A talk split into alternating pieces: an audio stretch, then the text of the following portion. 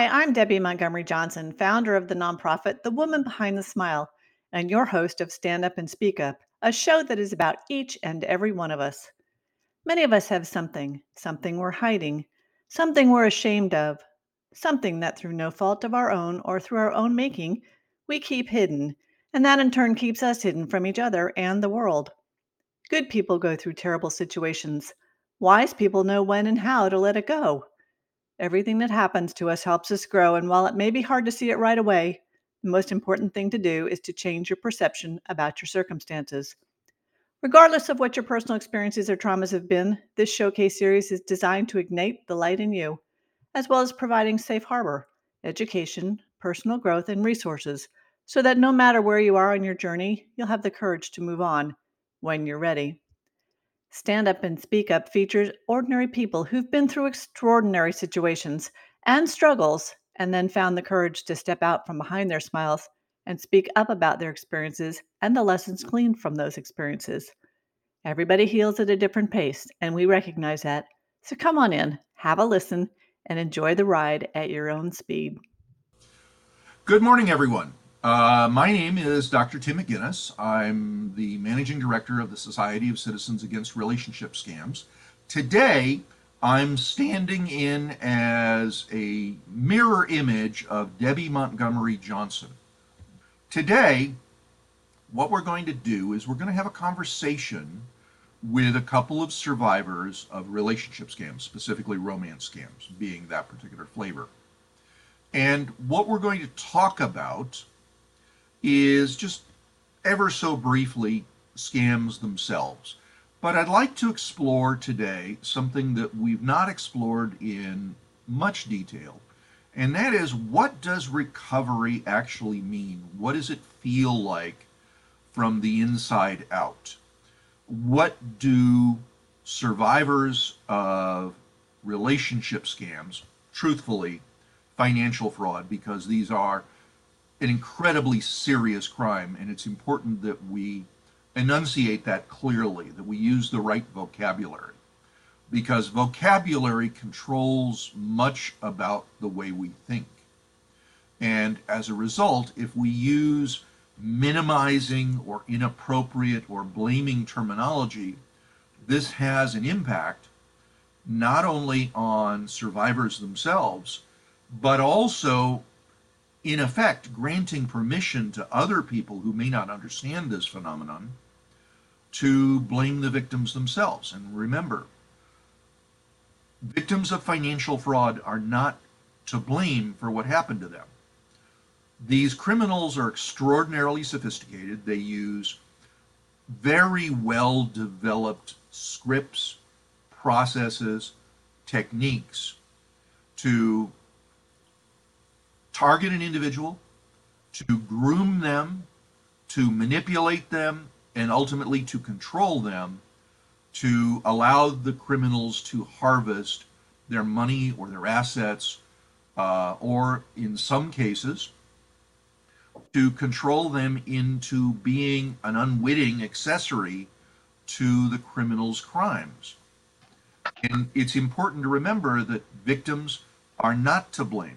They should not feel shame or guilt or self-doubt, because this was done without their consent, without their control, and it's always important to remember these. And vocabulary is the starting point for establishing this mindset going forward, which is so important in the recovery of every individual, because honestly, uh, and don't you hate it when people say honestly, Um, but I say it for emphasis. Every victim who's come out of a relationship scam, and a relationship scam, by the way, is defined very simply. It's, it's a form of financial fraud that is based upon a trust relationship between the victim and the criminal executing the, the crime. Now, there may be more than one criminal executing the crime. It could be a team, and often these criminals will adopt different roles if there are different persona involved in, in the uh, the crime, or they may stage themselves where one individual criminal performs a part of the crime, such as the, the introduction and grooming phase, and then another may perform the deeper manipulation, and then finally there may be a closer who does the control to ultimately harvest the money from the, from the victim. So today joining me are two seasoned survivors. Now, one of them, uh, Miss Ontario, is reaching uh, or just passing her six-month point in recovery. And we're going to talk a little bit about what recovery actually means. And then also joining me is Miss Texas of eighteen ninety-eight. Just joking. Sorry about that. Uh, Miss Texas has been through a unique experience. And uh, Miss Texas, how long has it been since your scam ended? Uh, three years and three months ago. Okay. So it ended in the end of February of twenty nineteen. Okay. So relax. This is just going to be a conversation. No pressure, right? So grab yourself a, a, a screwdriver and double shot of vodka, and we'll begin the conversation. Um, so Miss Texas has been through a little bit of a different cycle. She went through the early stages, the mid stages, the more advanced stages, and had the benefit Uh, facing one of the criminals actually in federal court and seeing that person sentenced for uh, more than a decade in federal prison. So not often do survivors get to experience the justice side of things. But, you know, as we're going to talk about, the criminal justice system doesn't provide closure. The only thing that provides closure is really the ability to fully accept that you're the victim of a criminal who willfully and without your consent targeted you, victimized you deliberately, and left you sort of by the side of the road, so to speak, with not a care in the world about what happened afterwards, and left it up to each person to recover from this experience.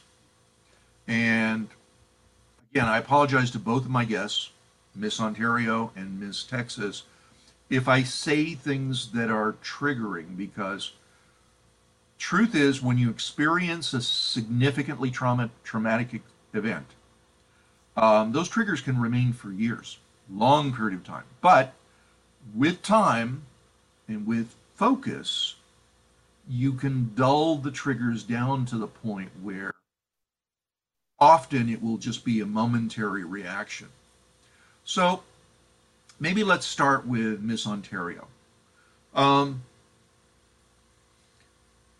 you know, one of the things that we say is that romance scam victims were not in love with the criminal.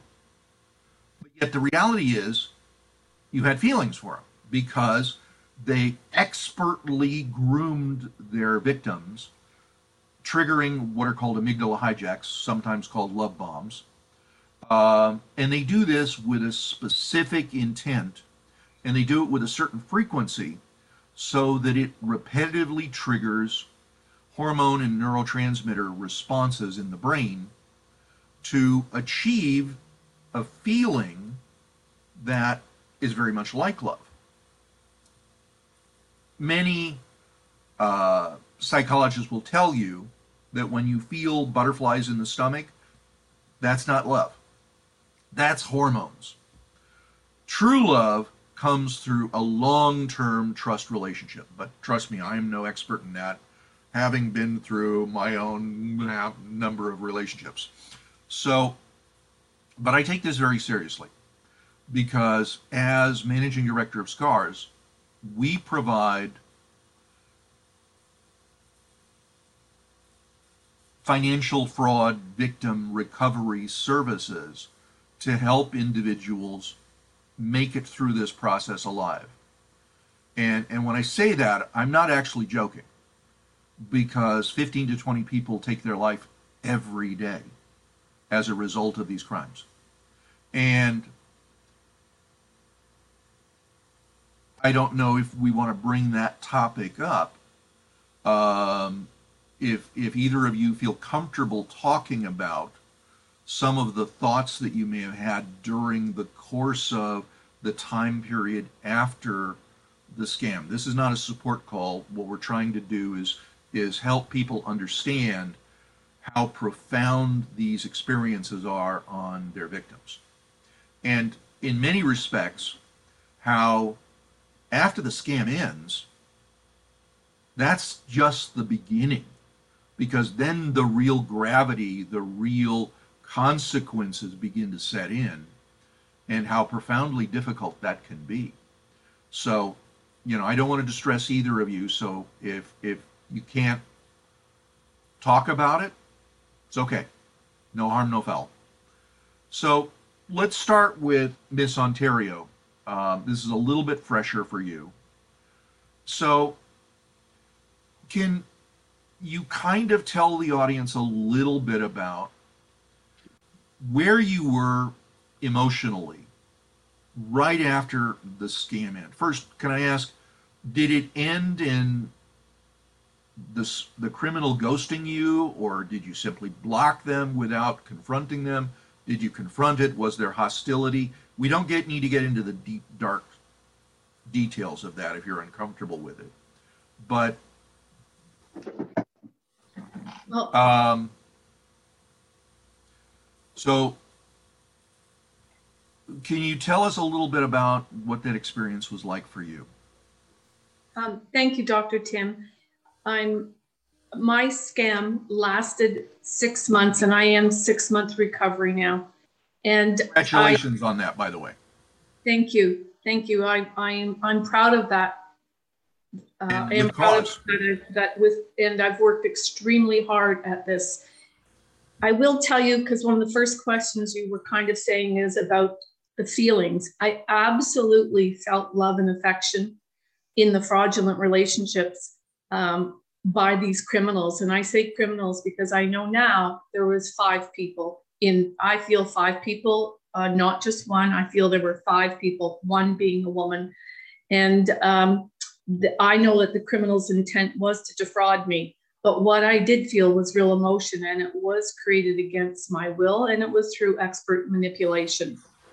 And how mine ended, I ended it. Uh, when I realized, I didn't even use the word scam, it hadn't even entered my head. I was thinking, these are, this is a predator. That time I thought it was one, a predator. I went to the police. It took me three times going to the police before I actually got out of my car to walk into the police station with a whack of documents saying, um, I, I, I'm a, I think I, I was mumbling through my words and crying. I need to see someone. I want to tell my story. I, I have a predator after me, and I will only tell my story to one person, one person only, and I want it to be at the sergeant's level. And I will only tell the story once. And Um, the sergeant came to me, and then I unraveled like Humpty Dumpty. I was broken into a million pieces. And when the when the light came on that this wasn't, a, I wasn't even using the right word. I did not have hindsight because I did not have the knowledge. I realized it was a scam at the extreme level, and I never, ever give away money. So it was profound, the manipulation that was used on me, that I gave money away. Not a person that gives money away, but I did. So I, um, so what happened immediately following, when I realized this is what it was, I guess not having connected with scars yet, but immediately they gave me a crisis worker right there at the police station. A crisis worker came right in to see me because I was on the ledge. Seriously on the ledge. So they gave me a crisis worker right away, wouldn't let me leave the police station. I had a crisis worker. I had all the lifeline calls. I used all the lifeline calls. I was calling around the clock. My brain went completely. I didn't have a brain. There was no brain. There was, I couldn't retain anything. My memory was gone, and I knew I had a million things I had to do. and I couldn't even form a sentence on how to do what I was supposed to do. But um, so I guess that was, I then, I, I must tell you that I kept the, um, the criminal on the line for another whole week, because he continued to call me and email me and all kinds of love stuff. And I kept him on for a week. I didn't tell him, them, that I knew he was a scammer, because I thought I got a, I've got him as live bait on the phone. So police and sergeants and detectives, I've got him, I've got him. You can come and get him. You would call that now. I know that was call I was scam baiting him for a week, hoping that they could just catch him. They could just catch him. Why can't they catch him? I have him live. They couldn't do it. They, it everything was so fake, and all the documents I had on him was so fake. So after a week, I I just uh, texted him and said that um, um, I was finished, I was done, and there would be no more. And and I never heard from him again. Okay. Did that kind of answer me, that question? Did? Yes, okay. Completely. Let me stop you there so that, you know, you can take a deep breath, mm-hmm. uh, take a drink of coffee, because okay. This is hard. So I think you said several things that were really interesting. And one of them is, often in the days following a scam, people are in shock. And everybody responds to shock, psychological shock, trauma, in different ways. Uh, you know, there's there's four basic trauma responses: fight, flight, freeze, and fawn. Most people don't know about freeze and fawn. But most victims at that stage feel kind of an urgency to do something about it. Partly it's a desire for retribution, for revenge, although it may not be really characterized as revenge, but there's a desire for justice. There, something must happen, something must get done. Unfortunately, the continuation of contact with the criminals does more harm than good. And I know I'll a lot of people out there completely disagree with it, fine, hate me. But the reality is that it, it's like, let me equate this to like traffic accidents, right? So you're in a serious traffic accident and miraculously you walk away from it pretty much uninjured. Seatbelts, airbags, great things.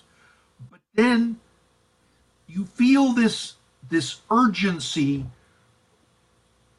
to get justice. I was in an accident, somebody has to pay, right? That, that's a little bit the mentality that happens immediately following the scam. And unfortunately, then it's like you just spend your days looking at traffic accidents, trying to figure out God's plan or the physics of the universe. Why does this happen? It's a search for answers, in effect. So this search for answers can often be quite devastating in and of itself. In the case of scams, a lot of victims will just drown themselves in looking at scammer photos or trying to hunt them down to get answers. It's not always about revenge. Many times it's searching for the reason why things happen, because we don't know.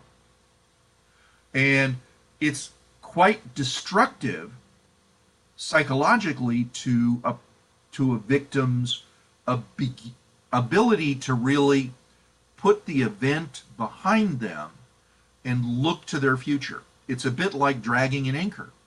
If you're constantly looking over your shoulder into the past, you cannot be looking into the, into the future. You cannot heal from something.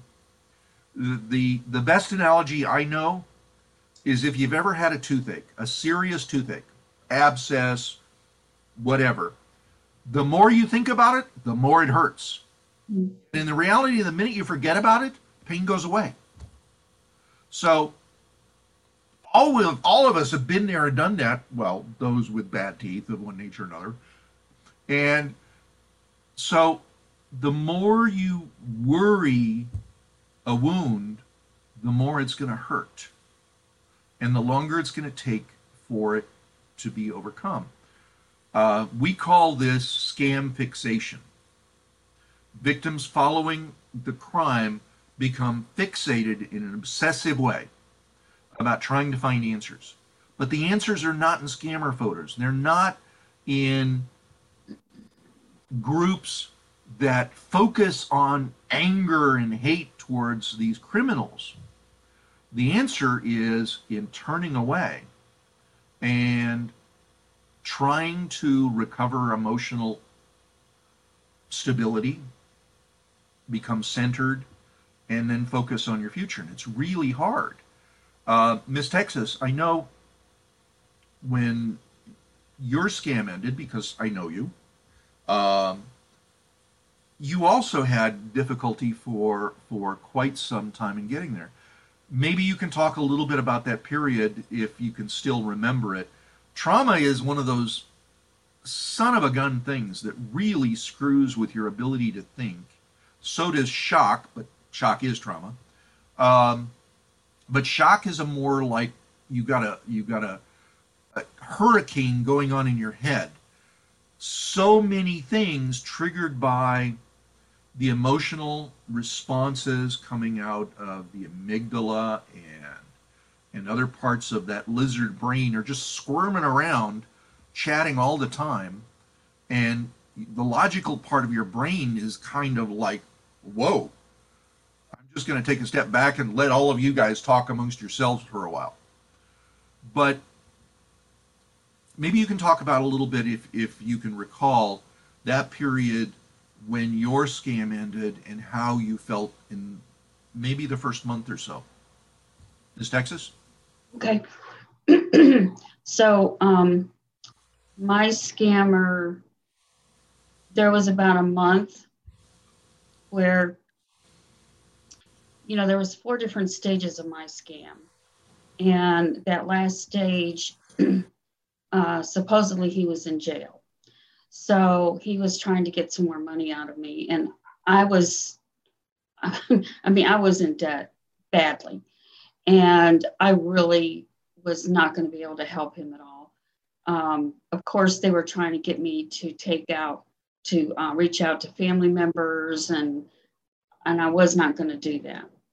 And so after about a month, I I, I told him, I said, I've, I've got to get my money back. You've got to repay me. And he told me, he said, um, well, it's complicated. And I said, well, what do you mean it's complicated? And he said, I'm a, I'm, I'm a poor man from Africa. And my world just completely shattered at that point. Um, I think Debbie Montgomery says it well when she says that there was a lot of pink flags. And I think that we all might relate to that. And so at that point, I just, my feelings inside were completely, they were frozen, but at the same token, I was always shaking inside. I'm amazed I was still able to think through work. Work was actually an out for me, but besides work, I'm like, oh my God, this is just horrible.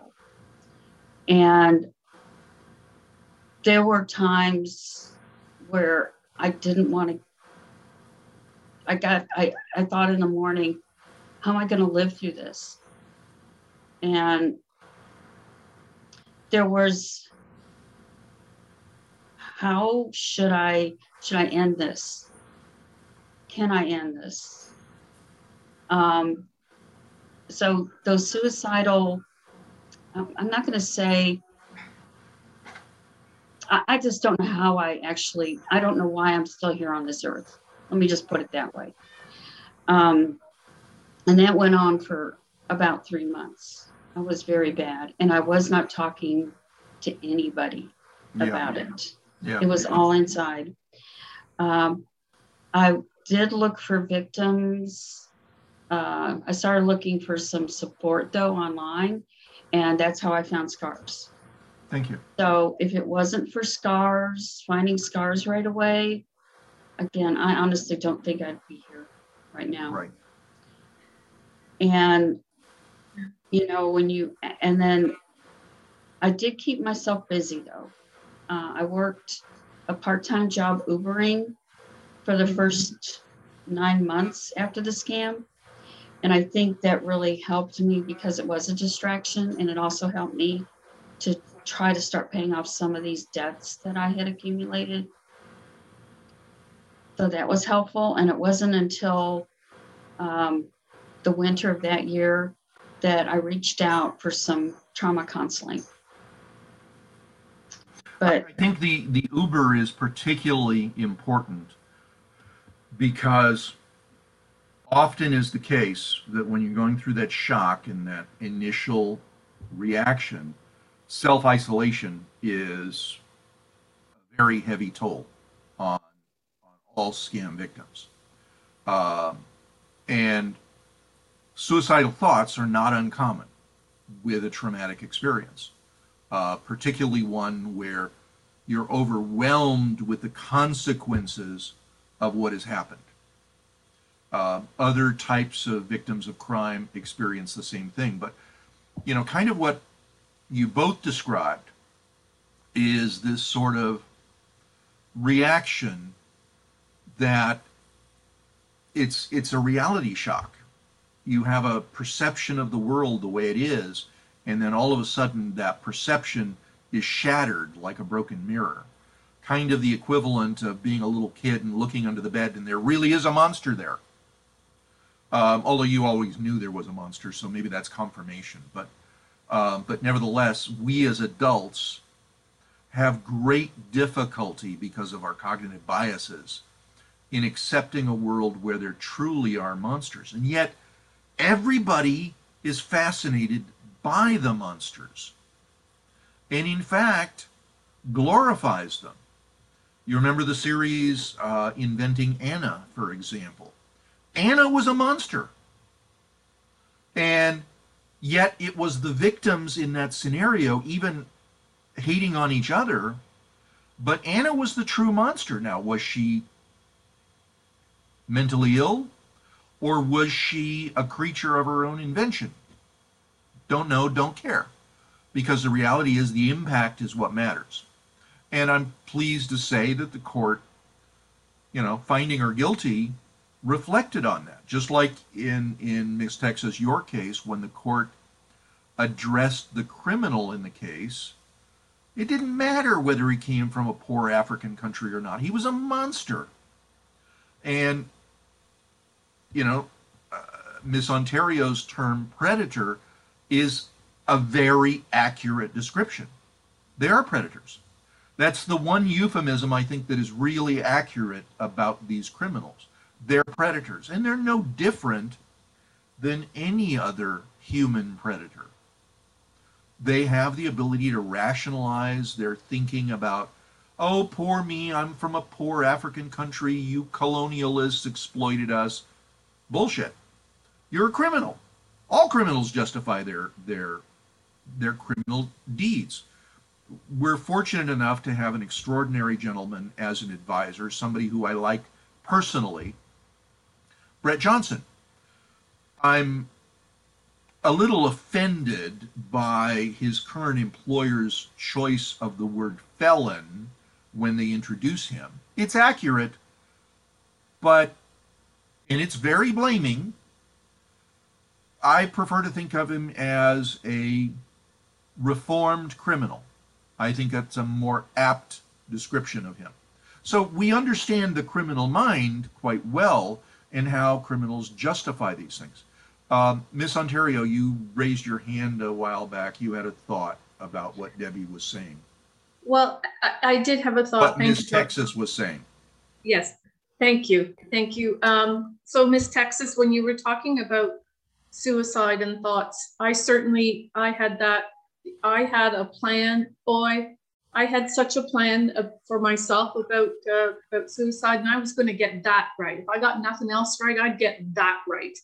Um, and uh, I, I remember feeling that for quite a long time. You know, when I think about like the criminals in my case, They, the profession of love the profession about God. So much was about God and honesty and not even telling a white lie. And I and I thought, oh my goodness, he's this this criminal is like a saint. He's he's so like so religious and so professes so much love. And I had to keep I keep thinking, oh my goodness, how could I be so worthy of this kind of person who made me feel beautiful inside and out? And and when it ended, um, the shame and the guilt that I felt, I couldn't even I couldn't even stand straight. I couldn't even look up. My eyes were downcast. I couldn't hold my head up. I couldn't do any. I was like a turtle in my shell. I just was so completely broken, it, beyond description how broken I was. I want to though tell you how scars came into my life, because I had a um, a crisis there, a crisis worker right with me, and they had me. I had uh, calls coming into me twenty-four hours a day, and um, uh, you know, not twenty. I mean, they, I had lifelines, and I was using the lifelines a lot, and to so then. It was through uh, my trauma therapist. I got a trauma therapist really quickly because I scored so high on the scale of um, severity that I got a trauma therapist really fast. And the trauma therapist is the one that told me, researched and came, said, there's this thing called scars. I said, well, okay, because I have a thirst for knowledge, and that's how I connected with scars. I guess I got scars about, connected into scars about three weeks after um, my scam ended. So between scars and my trauma therapist and my family doctor, um, and uh, I knew then that I had a will to live.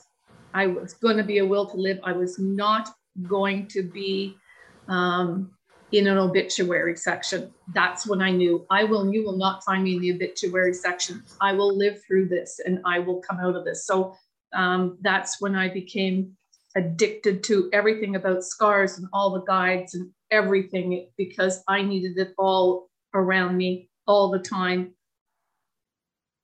to come through um, the horribleness of this. Even in my criminal, of course, my criminal got um, um, the virus, dying, don't you know, dying, absolutely dying. So um, what could I do about that? I mean, I bought that story that he was dying. I bought He, you know, my my criminal made me the beneficiary of his will.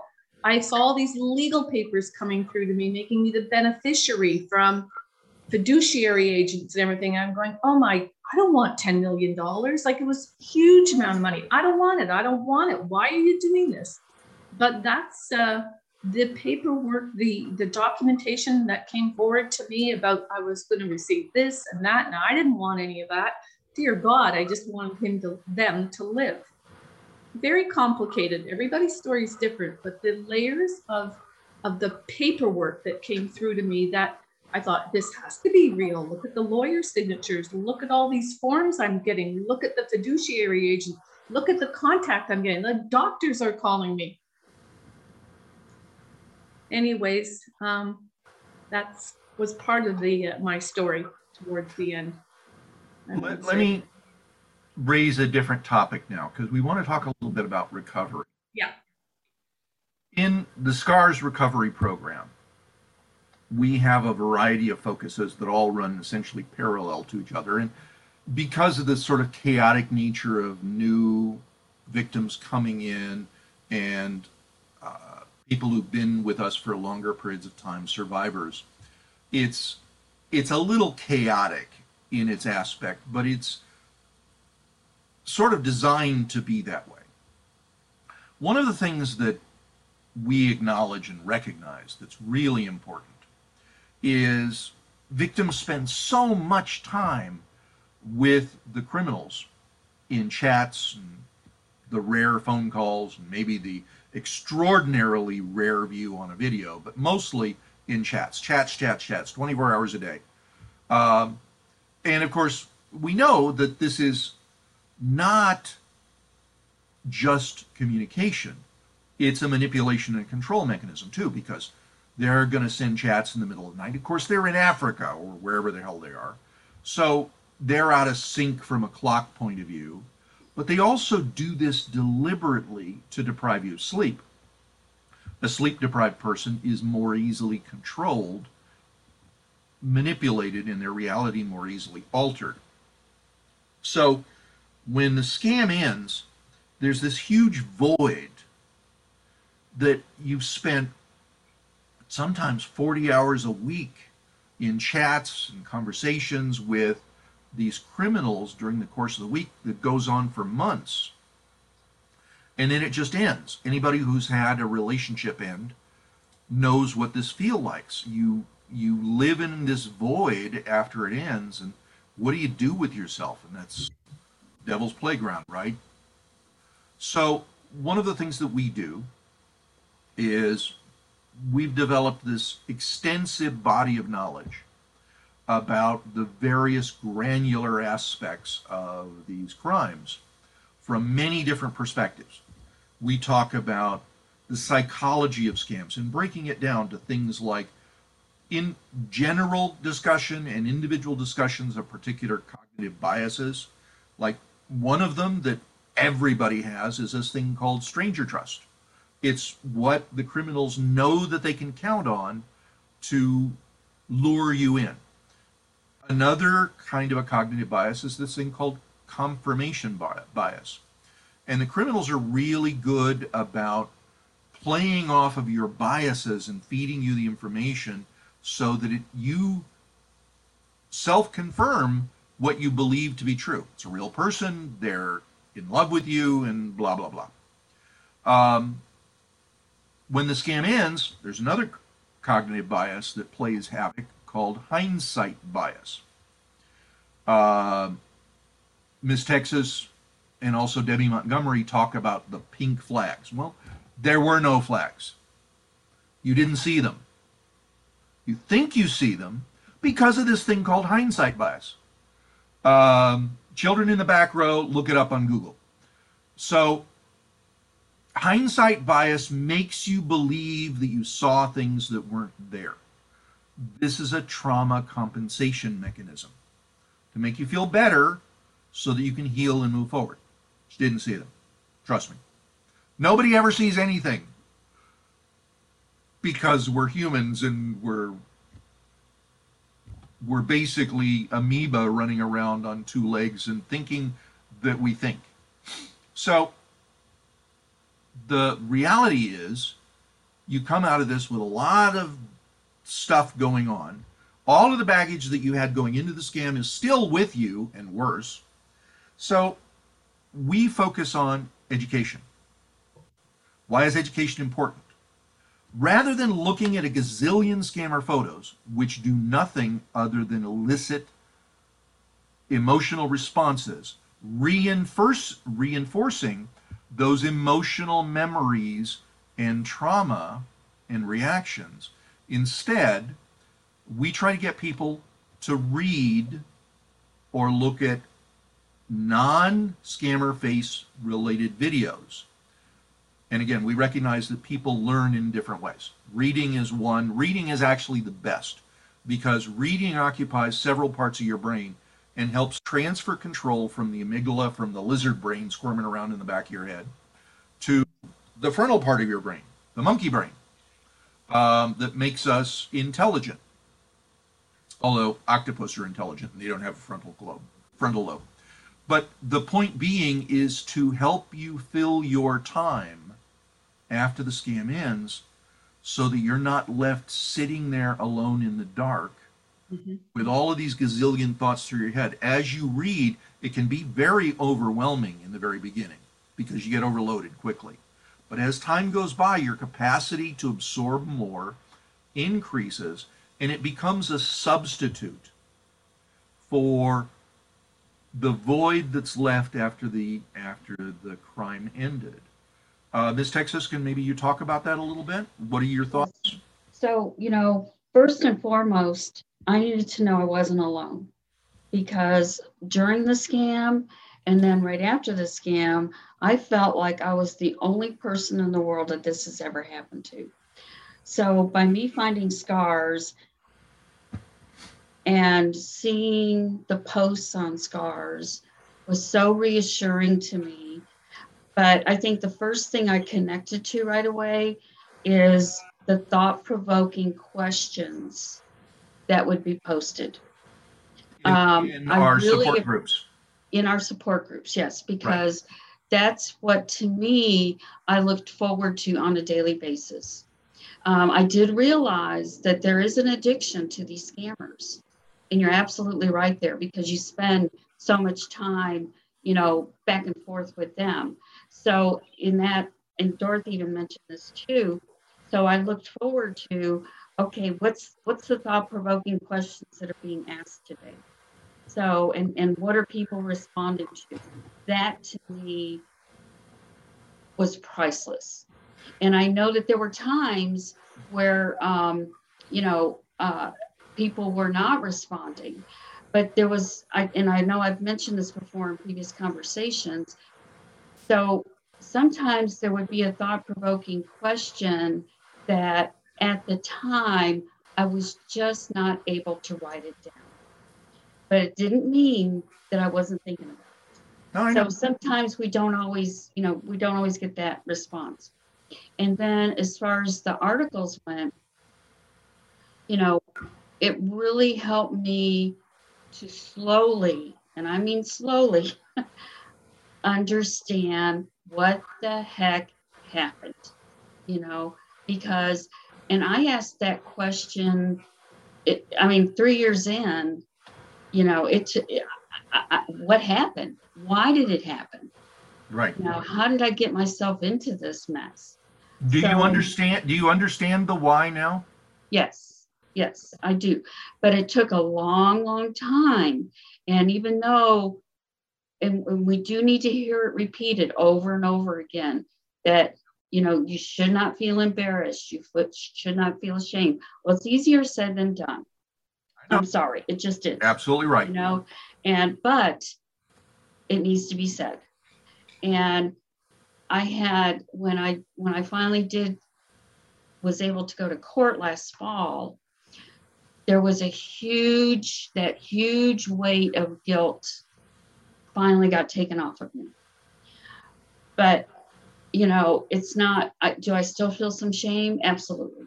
You know, um, but it's not to the degree that it used to be. So, I mean, it, it just takes time. I mean, that's that's all this is. This was a this was a um, life-changing impact on me, anyway. Um, so, I just I'm so grateful for for this group to be there. I'm grateful for my trauma counselor, because without the two of these together, I, I, honestly, I honestly don't know where I'd be. Uh, another thing I want to, um, you mentioned earlier about, um, I, I, I don't even remember how we brought it up, but, you know, I, I, when I think about the scammers, you know, I, I why did they do this? You know? and, and I have a real trouble with that, because I'm an honest person. I'm a good I try to be. I'm not saying I'm perfect, but, and you said something a long time ago, Doctor Tim, that really made so, so much sense. And I heard actually two different things. I heard one thing from you, and I heard one thing from somebody else, is that a rattlesnake is just a snake. They come along, they bite, it's just what they do.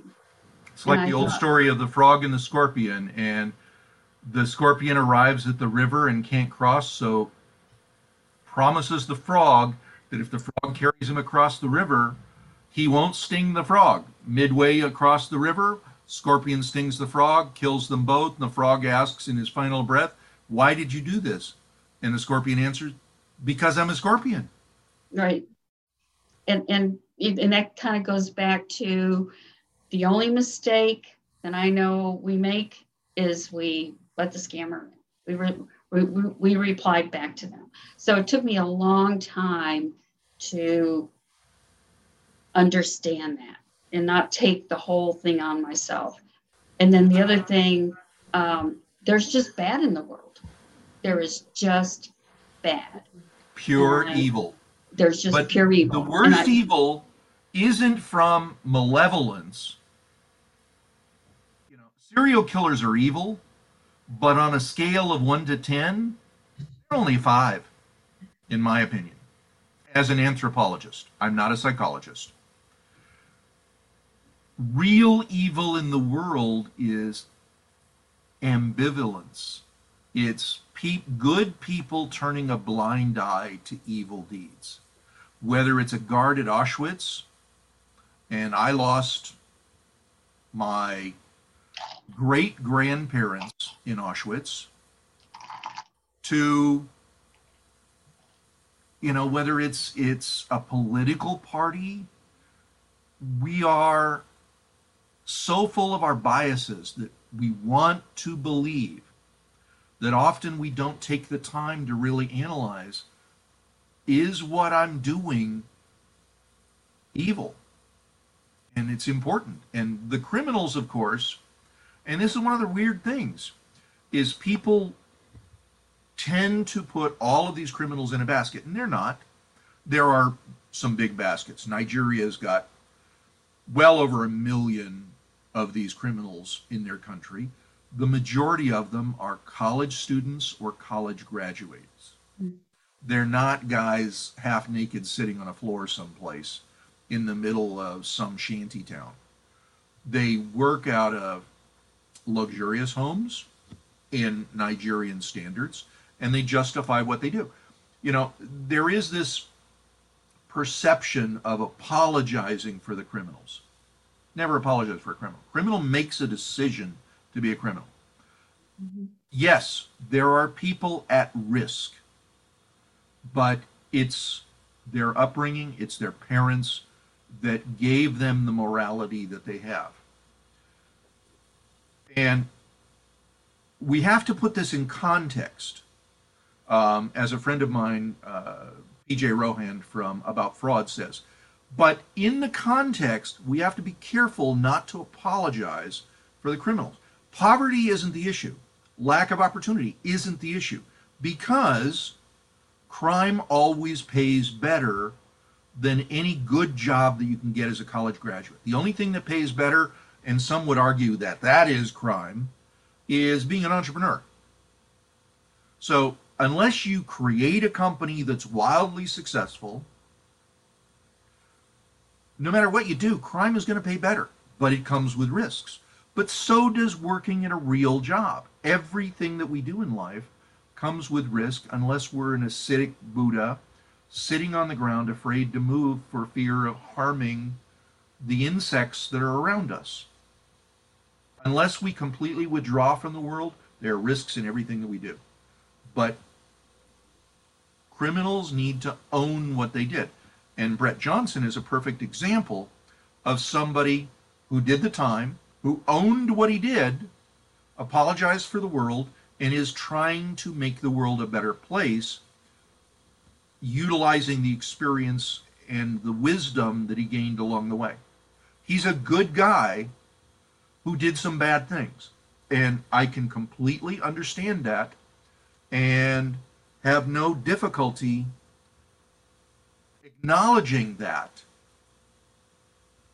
So, uh, Miss Ontario. Mm-hmm. Uh, this is going to be a good time uh, for okay, me to go cut ahead. out. Okay. Okay.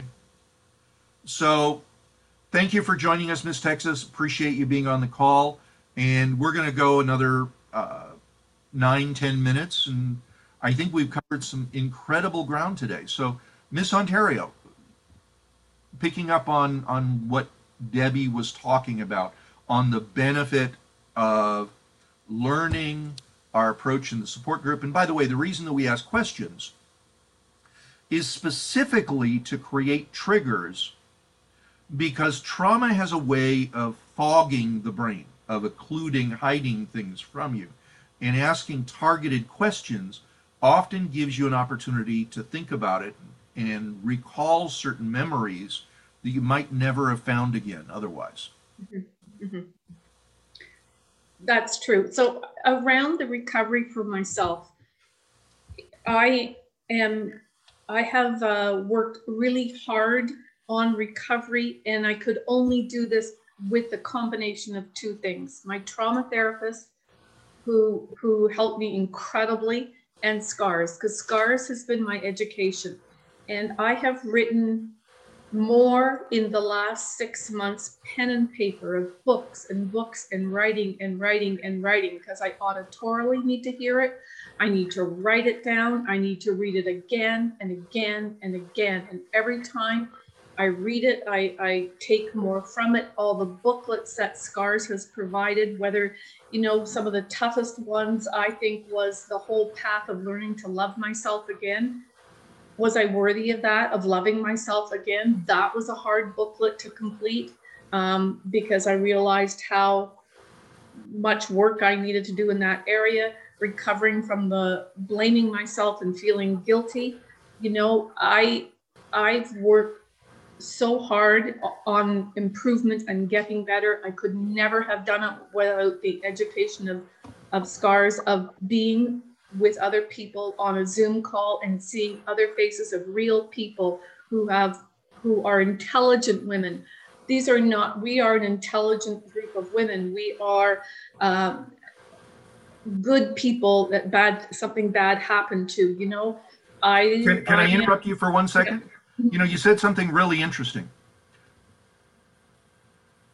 Nobody in our experience, in the twelve thousand or so people who've gone through our support groups in one way or another over the years, not one of them has been a stupid person. None of them are particularly intelligent. I Qs are what they are, but they're all normal people. Some yes. of them are quite brilliant, and the but none of them are stupid. None of them are gullible. None of them are naive. Even though that people use those words, they don't apply. And none of them are brainwashed. And, and I want to talk about brainwash. God, this is such an overused, incorrectly used term. And the, the amateurs use it all the time, but it's so derogatory for a victim. Brainwashing is for the purpose of changing a person's belief system. Mm. It's done forcibly. Brainwashing includes physical force. Now, an argument can be said that manipulation is force. It is a violation, yes. But the truth is, and this is a hard thing to accept, scammers don't force their victims. The devil never forces someone to sin. They manipulate, they control, but they don't force. And this is where the guilt comes in, and the shame and the self-blaming comes in, because when you look back at that, you say, well, how could I have done this? The scammer didn't force me to do it, but their manipulation is even more powerful than the use of force. No scam victim has been brainwashed, because you come out of this with your belief system intact. That's the differentiator between brainwashing. Manipulation doesn't require you that you change your beliefs. It requires that you change your behavior and your thought processes. So, sorry, Miz No, it, please continue. I, I know, you know, mine was through Plenty of Fish. And I know that I- Plenty of Fish, the website? Yep, yep. Or as uh, we call it, Plenty of Frauds. Exactly, Plenty of Frauds.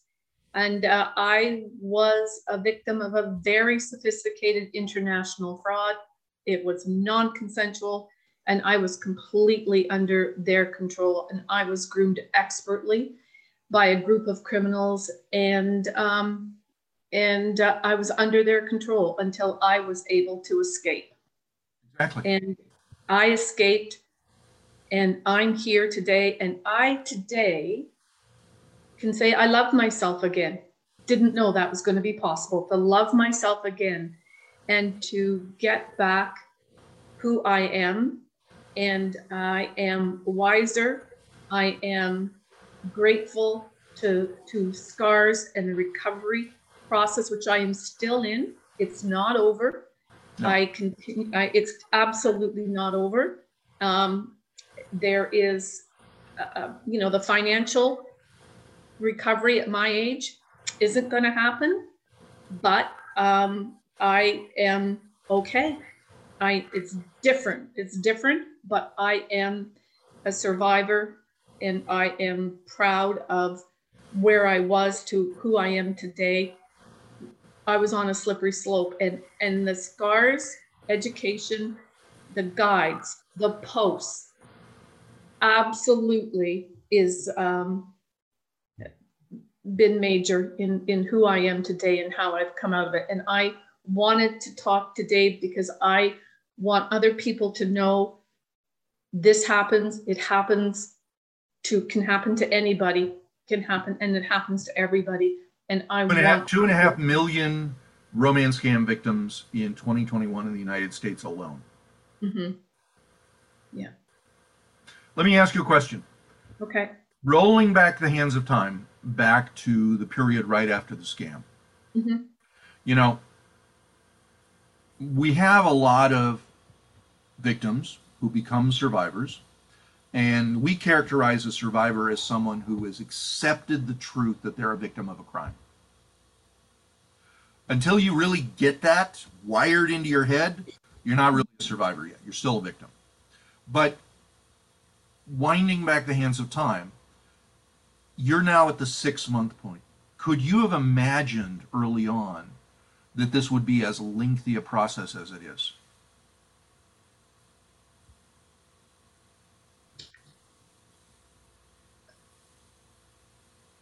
I, I did not know it would be this lengthy of a process. I, I knew I was damaged goods. I knew I didn't know what I didn't know. I didn't know what recovery would be. I, I it was a new field for me. I I didn't have I didn't I had no benchmark on how long this was going to take, because right. emotionally and mentally I was nothing. I was absolutely nothing when I came out of this. Financially bad. Uh, my everything in my self-esteem, every single thing about me, and I'm not a spring chicken, was destroyed. It was baby step after baby step after baby step to recover. Um, so I know now I have a stretch to go, but I'm getting there, and I, it's long. It's a long process. It doesn't matter to me how much money somebody gave or how long they were in it. That's not, it doesn't matter whether somebody was in it for a year or gave huge money or less money. Everybody's case is um, their case and their story, and recovery is a long process. And if you must, you have to invest in it. If you don't invest in it, that's right. Yeah. Mm-hmm. You have to do the work to get the benefit. It's yeah. a, a long journey, and there are lions and tigers and bears, oh my, along the way, and flying monkeys and everything else that that goes along with this, to use the Wizard of Oz me metaphor. But and I, I just want to make a comment about Debbie Montgomery. Debbie Montgomery, I read her book in the first, as soon as I heard of Debbie, I got her book and read her book. She is an amazing human being, amazing person. And I just, she's Stand Up and Speak Up, this forum. God bless her. Yeah. Indeed. Uh, mm-hmm. We're extraordinarily proud to count her amongst our SCARS board of directors and our, one of our SCARS officers.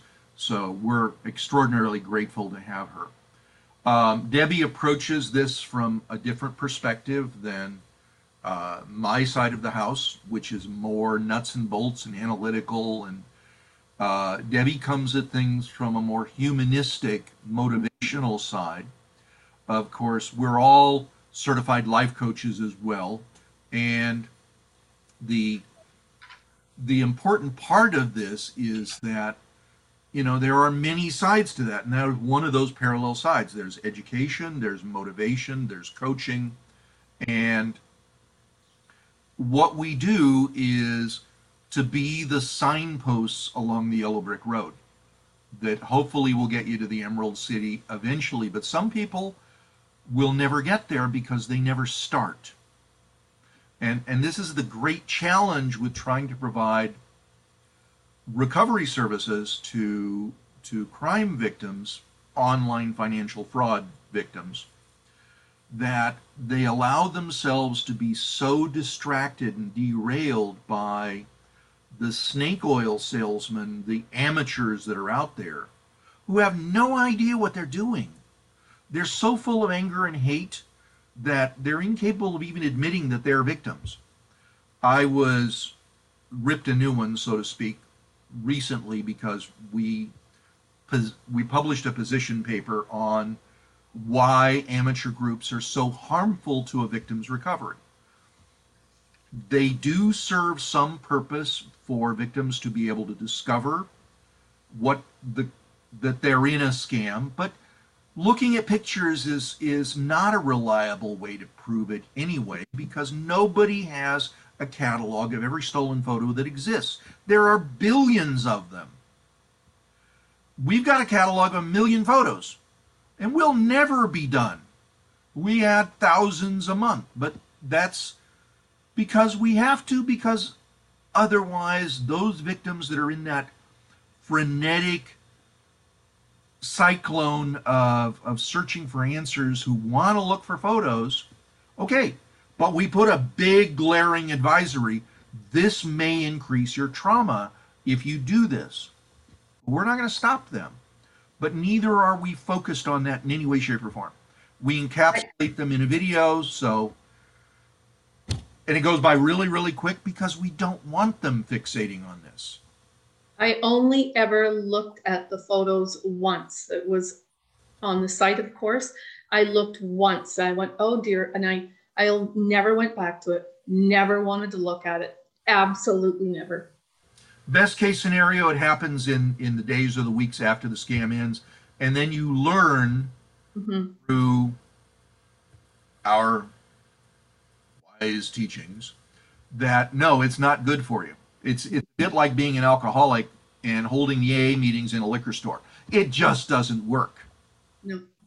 And, and if you think about it, it's logical that it doesn't work, but people are so invested in their anger that they cannot see the light. And unfortunately, that's one of the reasons why only about a third of scam victims will successfully recover from this. And by successfully recover, I mean that they will have dealt with their trauma, they will have dealt with their baggage that they brought into this. Counseling is not only to recover from a scam, but it is to help you repair your resiliency that has been so damaged by this event, so that you can live a happier, healthier life into the future and not regret, not feel ashamed, not feel burdened with guilt. Yeah, yeah. And, and trauma therapy uh, brought up for me past things in my life that I had never, ever said out loud. So um, trauma therapist, it all came out. Things that were way hidden, way in the back that I'd never spoken to, to anybody ever. Yeah. That were significant trauma events. Yeah. So, you know, the, the analogy is you have a bad traffic accident, and you're injured, and you go in the hospital and they find you have cancer. Mm. Not a pleasant thought, but it is the notion that this is an opportunity. Stupid as that sounds, this is an opportunity to give your brain a tune-up. Yeah. Mm-hmm. If you take the opportunity. Mm-hmm. Thank you, Miss Ontario. This has been an extraordinary conversation. Very appreciative of your time. I hope that this was not too triggering, and that hopefully you might have gained some insights today. Um, do you have any final thoughts before we close this? I so appreciate being asked to be to participate in this. It was my time. I was wanting to, I needed to do this. I did it for selfish reasons. I wanted to do it because I was ready to do it, wanted to do it. I knew that this would help me. Today, you know, I'm here for a reason. I want, I want to play it, pay it forward. I have a long way to go, but I do try now, and I do. I live fully present. I do like life, and I know that I'm brave, and I know I'm courageous. I know I'm vulnerable, but I am here. And I hope that my messaging and what we talked about today reaches to out to people to listen and hear. Thank you very much. Thank you so much. Okay. That is the key characteristic of recovery, is you have to show up. Mm-hmm. You have to do the work. You have to learn. You have to pay attention to the reasons why this happens. And the truth is, we do have answers for all of it. Everything is knowable. There, it wasn't voodoo or juju. There's no magic involved in how scams happen. It's human psychology. Our brains are wired the way they are. We are inherently scammable. We're dogs, and so are octopus. You can scam a cat. And it's funny to watch their reactions when they get scammed, bait and switch and all the rest of that good stuff. But it is part of the human experience that our biases lead us down paths that are wrong. And that is the uniqueness of the human experience, that we can, if we choose to, understand why the mistake was made and how to retrace our path or cut across a field and get back on the right path. Criminals can also change. They can also be reformed, but they're not, you know, we can say they're monsters, but the truth is they're just humans too that have so deluded themselves through their rationalization that what they're doing is acceptable. We do talk to some of them over time that realize their mistakes and leave it because they can't deal with it anymore. I'm not apologizing for criminals, but I do recognize that we're all human beings and that our brains don't often work the way we think they do. So,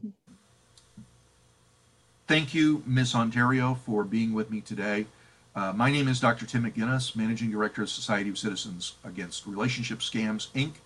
Uh, you can learn more about scams, scammers, fraud, criminals, and victim recovery on romance scams now dot com. Our corporate website is against scams dot org. I encourage anybody to look us up, verify who we are with the state uh, database for the state of Florida, where we are incorporated as a nonprofit. We are a global N G O supporting victims of online financial fraud scams worldwide.